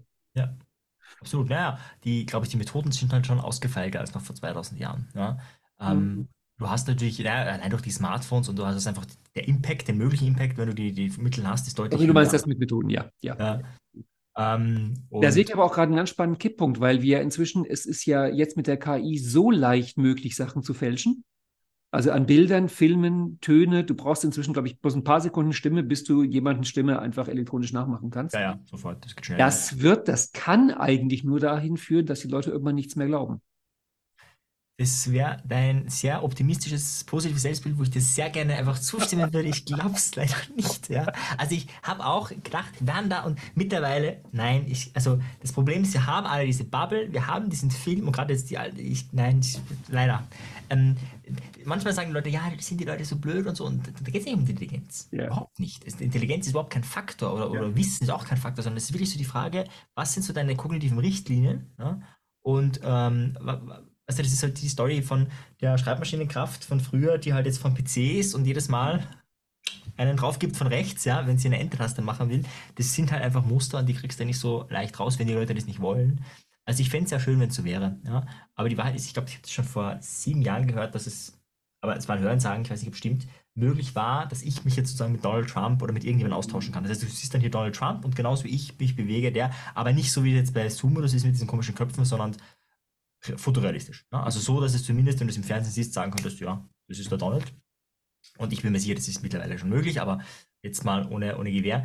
Das ist leider, ja, und ständig kommt was Neues und die Leute raffen es nicht, weil es auch so stückchenweise kommt. Weißt du, wenn die Leute jetzt vor 100 Jahren herkommen würden, die würden natürlich sagen, what the holy shit, ja, das, was da im Fernsehen ist, hat ja nichts mit der Realität zu tun, ja. Also da sieht der Joghurt echt gut aus, da nicht. Ja. Das würden die erkennen und würden sagen, stopp. Ja. Und bei uns ist es so, wir checken das gar nicht. Wenn du den Joghurt anziehst, in real, und dann aufmachst, also die Leute kriegen es gar nicht mehr mit, dass das 2 verschiedene Sachen sind. Das eine ist ein Bild von etwas vollkommen anderem. Da gibt es ein eigenes Video dazu, wie die das machen, welcher Klebstoff genommen wird, damit die Pizza, wenn sie dann hochgeht, so richtig schön aussieht und so. Das hat mit der Realität gar nichts mehr zu tun, aber die Leute, ich weiß nicht. Ja. Ich hätte mir was Positiveres gewünscht. Ich denke jetzt gerade, bestimmt auch diese berühmte Geschichte mit den ersten Filmen, wo diese Lokomotive auf die Leute zufährt und die schreiend aus dem Kino rausgerannt sind, was heute niemanden mehr beeindrucken würde. Aber du glaubst also, dass sozusagen jede Zeit auf den aktuellen Fake wieder reinfällt. Genau. Und deswegen gibt es auch immer wieder was Neues, einfach um den Zeitgeist schön einzufangen, glaube ich. Ja. Das heißt, wir brauchen wirklich das Metawissen über Storytelling, ne? Dass man weiß, worauf reagiert man nicht. Ja, ich glaube, also wenn du mich so fragst, ernst genommen, glaube ich, wäre der einfachere Weg, fast mehr zu meditieren, mehr in der Natur zu sein, mehr mit faktisch realen Sachen zu tun zu haben und sich eher die Frage zu stellen, okay, wie beeinflusst das mein Leben? Also wenn ich jetzt irgendwo sehe, da ist jetzt ein Bus umgefallen, wie beeinflusst das mein Leben? Okay, gar nicht, dann ist es irrelevant. Also einfach zu sehen, was ist für mein Leben irrelevant, und viele glauben ja, dass das, was in der Zeitung lesen, sehr relevant ist, und manchmal ist es ja auch so. Ja? Aber meistens ist es halt nicht so. Ja. Da bist du auch wieder auf der Seite von Frau Birkenbihl, das war eins ihrer Hauptthemen. Ja. Und ich habe das wirklich auch von ihr übernommen. Mir ist vor ein paar Wochen aufgefallen, irgendwo, ich mache so eine Internetzeitung auf und da stand was von einem Bus- oder Zugunglück. Also ganz groß, Zugunglück, Busunglück, so und so viele Leute gestorben. Ganz klein drunter in Indien. Wo ich mir denke, ich will jetzt nicht herzlos klingen, das ist auch schlimm. Aber wenn ich das gesamte Unglück von der gesamten Welt mir reinziehe, aber nicht im gleichen Maß vom Glück der ganzen Welt erfahre, dann lebe ich halt in einer bestimmten Welt, ne? Ja, und klar. Das war auch die Birkenbihl immer, die meinte, man sieht im Fernsehen, ist fremd eine Lagerhalle. Genau. Wo soll ich das wissen? Und ihr Satz war immer, das Einzige, wo du es wissen musst, ist, wenn es deine Lagerhalle ist, aber dann erfährst du es auch so. Ohne Fernsehen. Genau. Genau dieselbe Story hatte ich auch im Kopf. Ja. Eben, und das ist das Problem. Das ist eine ganz andere Kompetenz, einfach wirklich zu wissen, okay, was ist relevant? Und viele glauben dann, dass es relevant ist. Relevant zu wissen, wann kommt das neue iPhone raus, relevant zu wissen, wie ist jetzt gerade kriegsmäßig, wer, was, mit wem, wo und warum, wieso. Die Frage ist halt wirklich, was änderst du doch im Leben? Trinkst du weniger Kaffee dadurch oder mehr? Und wenn es wirklich einen Impact hat und du sagst, okay, deswegen trinke ich weniger Kaffee, ja, dann war es wichtig, ja? Weil dann hat es ja wirklich was bewirkt in deinem Leben, hoffentlich was Positives, das ist es noch in den Sternen. Und das ist halt fast nie so. Und das ist auch bei YouTube und vielen Sachen nicht so. Ja. Bitter. Und jetzt wäre meine Erklärung, warum Storytelling wichtig ist, weil gute Geschichten relevant sind, aber auf oberen logischen Ebenen. Weil sie uns halt Werteentscheidungen, persönliche Entwicklung, Mut, Charaktereigenschaften, weil sie für sowas Vorlagen sind. Und weil man halt dann sich 1000, 2000 Jahre alte Geschichten anschaut. Und also Joseph Campbell wurde mal irgendwann gefragt, was für ihn so die Essenz von all dem Storytelling ist. Und er hat es in einem Satz zusammengefasst, das ist der Satz, das bist du. Also er meinte, wenn er so eine alte Geschichte liest, dann spricht ihn da was an. Und das ist nicht 2000 Jahre alt, es geht um ihn jetzt. Also dieses, das bin ich in der Geschichte. Ja. Und das ist natürlich völlig klar, wenn ich mir eine Geschichte, wenn ich mir ein Märchen anhöre, ist mir klar, dass ich jetzt hier nicht mit Tieren spreche und im Schloss wohne. Aber die Grundentscheidung ist eine Entscheidung, die ich auch treffen muss. Ja. Und von daher würde ich sagen, sie sind relevant, aber halt nicht auf dieser Faktenebene, wo sie uns oft erzählt werden. Absolut, absolut, ja. Und das kann man auch gut trennen. Also man kann sich ja fragen, okay, welche Geschichten kann ich erzählen, um die Welt zu einem besseren Ort zu machen? Und dann gibt es ja vielleicht auch mehr Storys, die auch wirklich wirksam sind. Absolut. Also sonst wäre es überhaupt nicht zu erklären, warum wir uns heute noch irgendwelche Märchen, Mythen, antike Geschichten, biblische Geschichten, sowas in der Richtung. Warum wird Shakespeare immer noch gespielt? Ich meine, der Kontext ist komplett anders und er wird gespielt und die Leute gucken sich's an und haben das Gefühl, der spricht von mir. Ja. Ich meine, das sind einfach diese unsterblichen Geschichten. Warum, das weißt du auch, werden bestimmte Geschichten alle paar Jahre neu verfilmt und kommen wieder ins Kino. Ja. Ne? Du weißt, wie sie ausgeht, du kennst die Geschichte, du weißt, am Ende kriegen die beiden sich. Ja. Aber trotzdem schaut man sich's gerne an. Ja. Also ich glaube, diese Geschichten geben uns eine Vorlage auf oberen logischen Ebenen. Mhm. Also Werte, Persönlichkeit, wie gehe ich mit Leuten um? Und das sind Fragen, die sind aktuell seit Ewigkeiten. Ja. Eben, da finde ich es auch gerade schön, was Erziehung angeht, also eben die Frage, welche Geschichte erzählst du deinen Kindern und welche lebst du auch vor? Ja, das ist natürlich nochmal dann ein anderer Aspekt, der noch dazu kommt. Ja, das eine, wenn ich tolle Geschichten über Geld erzähle und der eigene Umgang einfach sowas von anders ist, dann, naja, dann haben wir wieder ein anderes Problem. Aber so von der Idee her, das ist schon, also das glaube ich gar nicht, also die Frage ist oft, okay, wie lobe ich mein Kind oder lobe ich es nicht oder schon oder wie kritisch, es kann man ja alles sich beschäftigen und so, aber die Frage ist natürlich auch, welche Storys erzählst du so? Ja? Mhm. Auch über andere Menschen, oft ist es ja so, was die Kleinen haben ja schon früh mit, wenn du dann über Nachbarn redest und so, das ist ja auch schon eine Story, die du erzählst und das ist auch die Frage, wie du über oder dieses oder jenes sprichst. Ich weiß, du hast auch ein Kind, wie unsere Tochter zur Welt kam, war eine Sache, die mir sehr wichtig war. Also ich habe immer sehr drunter gelitten bei Familienfesten, wenn dann die alten Geschichten erzählten über mich, die angeblich lustig waren. Ich fand die einfach nur alle demütigend und überhaupt nicht lustig.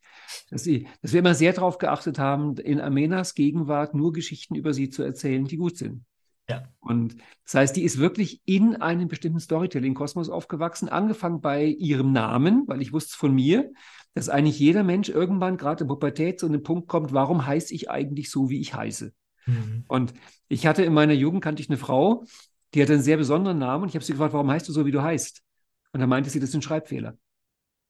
Mein Papa und der Standesbeamte wussten nicht, wie man den Namen richtig schreibt. Die haben ihn nach Gehör geschrieben. War am Dorf.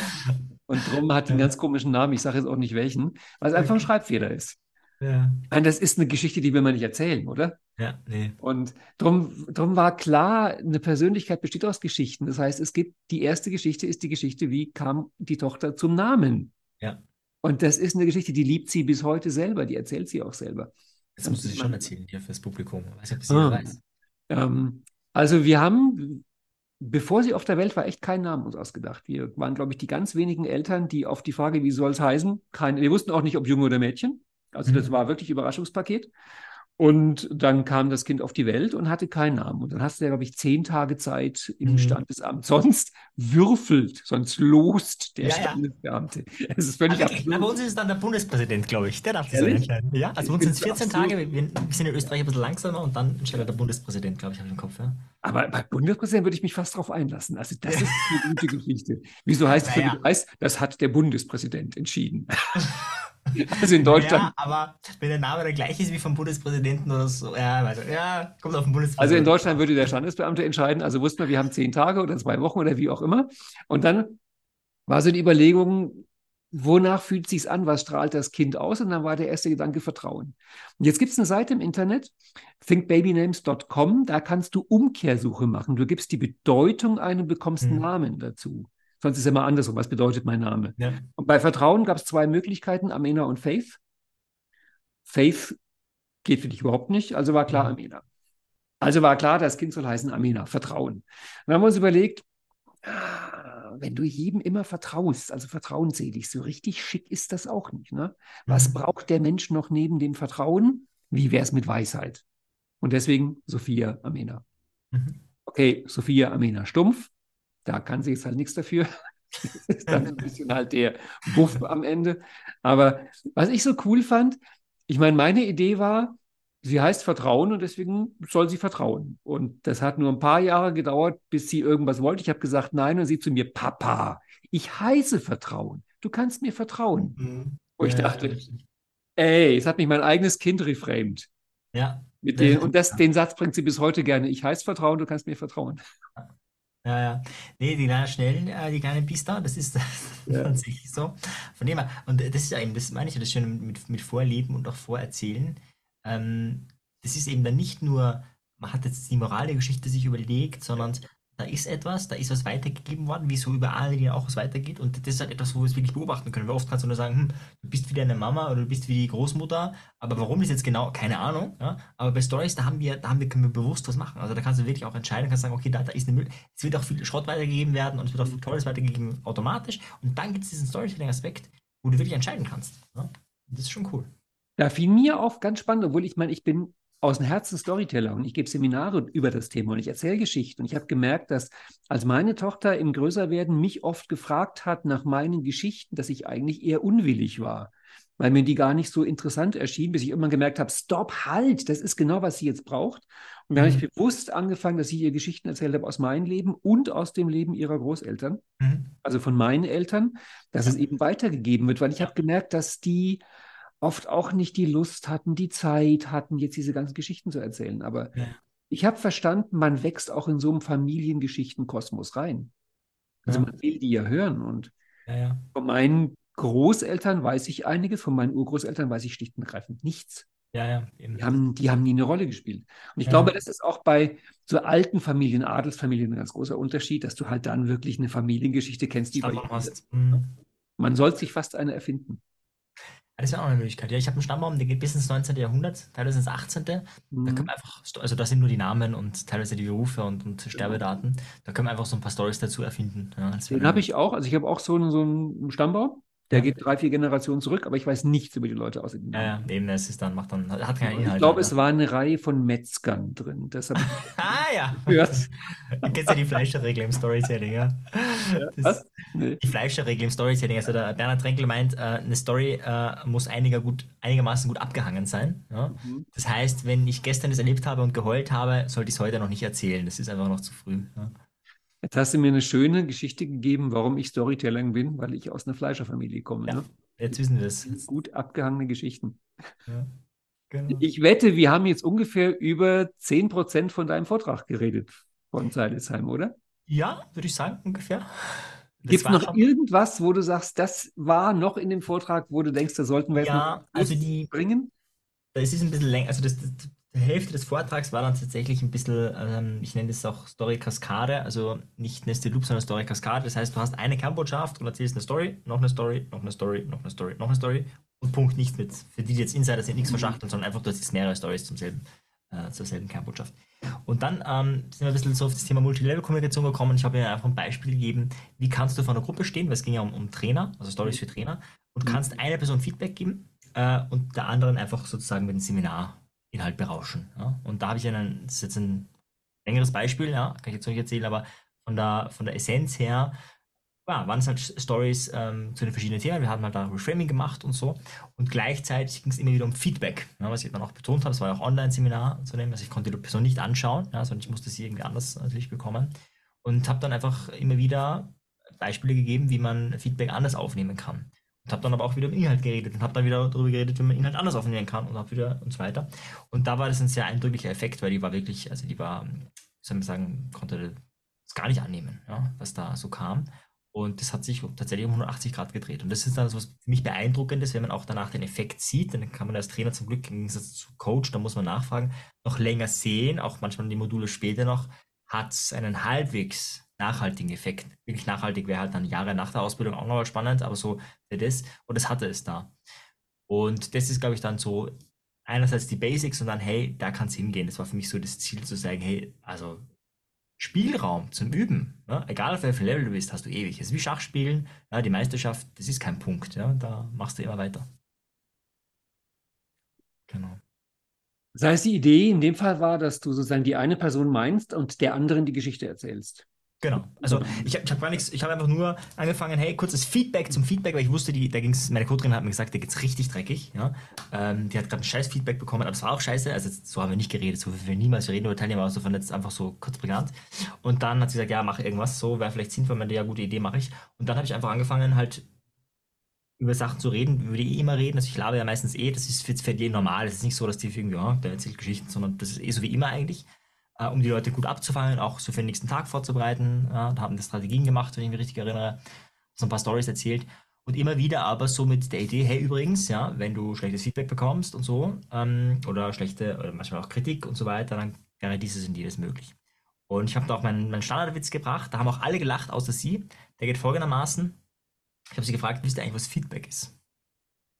Feedback ist ja, wenn man Ausgekotztes wieder isst. Feedback. Ja. Alle haben sie total abgehauen, außer sie. Also sie war da, ich war eigentlich ein Reframing für sie gedacht, so, aber hat nicht funktioniert. Ja. Muss ja auch nicht, Und dann habe ich halt noch viele weitere solcher Storys erzählt. Und das hatte dann diesen Effekt. Und das ist, glaube ich, auch nochmal die Kunst, auch das Material parat zu haben, um dann spontan natürlich, wenn jemand in Emotionen beteiligt ist. Weißt du, wenn jemand sagt, hey, coach mich, ich bin bereit, ist natürlich viel leichter, als wenn jemand gerade einfach in einem Stuck-State ist und da sitzt und sich denkt, scheiße, das Seminar hier. Ja? Von Erickson habe ich mal irgendwann gelesen, dass der in irgendeinem Seminar eine Geschichte erzählt hat und anschließend alle Teilnehmer, die da saßen, der festen Überzeugung waren, diese Geschichte war jetzt exakt nur für sie. Ja. Genau. Ich glaube, das ist der Charme von Geschichten. Ich würde mich nicht wundern, wenn das, was du jetzt gerade erzählst, noch zwei andere auch gesagt haben, die Geschichte hat so weitergebracht von Marian. Ja gut, manchmal sehen Leute, du hast dieses und jenes erzählt und ich sowas würde ich niemals erzählen. Also ich habe das sicher nicht erzählt, aber schön, dass ich es gehört habe. Es ist doch ja, absolut. Also die Story von Erickson kenne ich von Gunda, wo sie dann alle auf einen Berg raufgegangen sind und auf einmal, jeder ist alleine raufgegangen und auf einmal ist oben die ganze Gruppe und ist so... Aber Erickson hat doch mir erzählt, ich soll darauf. Also das ist natürlich schon ein geiler Effekt, Ja, das ist das Schöne. Also ich meine, wie du schon sagst, man kann sich identifizieren, man findet Raum drin, sie ist allgemein genug, dass jeder reinpasst, aber konkret genug, dass du halt weißt, was du tun sollst. Ja. Marian, wir könnten noch lange drüber reden, aber es ist eine Stunde. Vielleicht machen wir mal irgendwann einen zweiten dazu, weil das ist ein großes Thema. Klar, ne? Campbell war fast zu kurz, aber du hast ja gesagt, den hebst du dir für die Fortgeschrittenen auf. An nächstes Jahr auch wieder dabei zu sein, wahrscheinlich, ne? Ja, ganz sicher. Es wird auch wieder Storytelling sein. Halt vielleicht ein anderer Kontext. Es ist ja, glaube ich, bei dir auch so. Du machst halt Modeling und dann drehst du halt so. Weiß nicht, wie machst du das? Mit so einer Dartscheibe? Rede ich jetzt über Modeling in Paarbeziehungen? Oder? Also ich glaube, ich mache nächstes Jahr wirklich exakt dasselbe Thema nochmal wie dieses Jahr, nur halt mit einer anderen Person, weil das kam doch ganz gut. Es war keck zu sagen, ich mache das komplette Modeling in einer Stunde. Ja. Genau. Cool. Und du dann wieder was über Storytelling. Genau, ich mache Storytelling mit Kindern oder Storytelling mit dem Computer oder irgendwie sowas, Fürs Erste wäre ich sehr, fürs Zweite nicht wirklich. Ne? Also, kennst du eigentlich, vielleicht so zum Schluss, von Bernhard Trenkle das Haha-Buch der Psychotherapie? Ja. Das ist auch eine großartige Idee, ne? Mit Witzen heilen. Ja. Also Joseph Campbells Mythentherapie ging ja in die Richtung, dass sein Gedanke war, der Klient erzählt sein Problem, dem Therapeuten fällt dazu die passende Geschichte ein und er erzählt nur die Geschichte, in der eine mögliche Lösung des Problems drin ist. Also das ist schon tolle Sachen. Ja, hohe Kunst. Genau. Und kann man lernen bei dir und vielen, vielen anderen Menschen. Also von daher, es ist auch echt was man... Bei dir nicht auch? Ich wollte am Ende noch sagen, ob ich irgendwie unten unter dem Video irgendwas den Kurs verlinken kannst. Von dir. Kannst du online? Ja.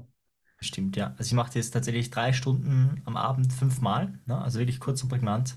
Es ist dicht. Da werden viele Geschichten erzählt, aber das Gute ist 3 Stunden, das halten die Leute. Also da geht das Feuerwerk ab. Ja, das ist mir auch mal aufgefallen. Das ist vielleicht der einzige Nachteil von Storytelling, dass das schnell zu vermitteln schwierig ist, weil du brauchst einfach Erzählzeit. Ja. Also du musst die Geschichten erzählen und es braucht halt eine gewisse Zeit und von daher ist es das, was am wenigsten schnell geht, aber ich finde, es lohnt sich. Ja. Nee, und es ist ja auch, also wenn wir gerade von Meisterschaft reden, also die Meisterschaft gibt es nicht im Schnellpaket. Also gerade wieder Studien gelesen, also das ist du kannst natürlich mit besseren Strategien abkürzen, aber abkürzen heißt, da reden wir halt von ein paar Prozent hier, ein paar Prozent dort, aber wir reden nicht davon, dass du jetzt von heute auf morgen Profigeiger bist, dass ich glaube das ja nicht, was John Grinder sagt, dass er sich modelmäßig reinversetzt in den Profigeigner und dann so spielen kann, so nach ein paar Wochen oder immer. Ich glaube es ihm nicht, auch wenn er das, wenn das so rüberkommt. Wenn es so leicht wäre, ich meine, weißt du, dann hätten wir die Weltherrschaft wie NLPler, das ist auch klar. Ja. Ich glaube, da müssen bestimmte körperliche Prozesse ablaufen, da müssen Angefangen von dem Gehirn Sachen wachsen, bis hin, die müssen sich einstellen. Das ist ein Prozess, der geht über Monate und Jahre. Ja, genau. Definitiv. Absolut.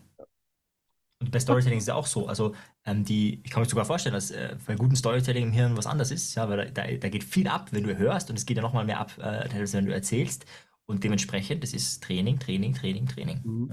In der Einleitung von diesem wunderbaren Drehbuch, Coachbuch Story von Robert McKee, schreibt er: Wenn du im Kino sitzt und dir so einen normalen Film anguckst und dich als Zuschauer fragst, ist das wirklich das Beste, was die hinkriegen? Dann ja, es ist leider Gottes das Beste, was wir hinkriegen, und du willst nicht sehen, was wir nicht verfilmt haben. Also er schreibt ja halt auch, es ist wirklich schwer, eine gute Geschichte zu erzählen. Ich denke mir, das bei jedem schlechten Film, den ich sehe, da waren großartige Leute dran, die haben das nicht an einem Nachmittag runtergerissen. Da steckt wirklich Hirnschmalz und Herzblut drin. Und Geld, und viel Geld. Und trotzdem ist es so ein Schwachsinn. Ja. Da merkt man, wie schwer das ist, und von daher ein langer Weg, aber ein lohnender Weg. Absolut. Das ist ein schönes Abschlusswort, ja. Genau. Marian, ich danke dir sehr und ich freue mich, dass wir mal irgendwann das Gespräch fortsetzen. Sehr gerne, sehr, sehr gerne. Bis dahin. Tschüss. Danke, ciao.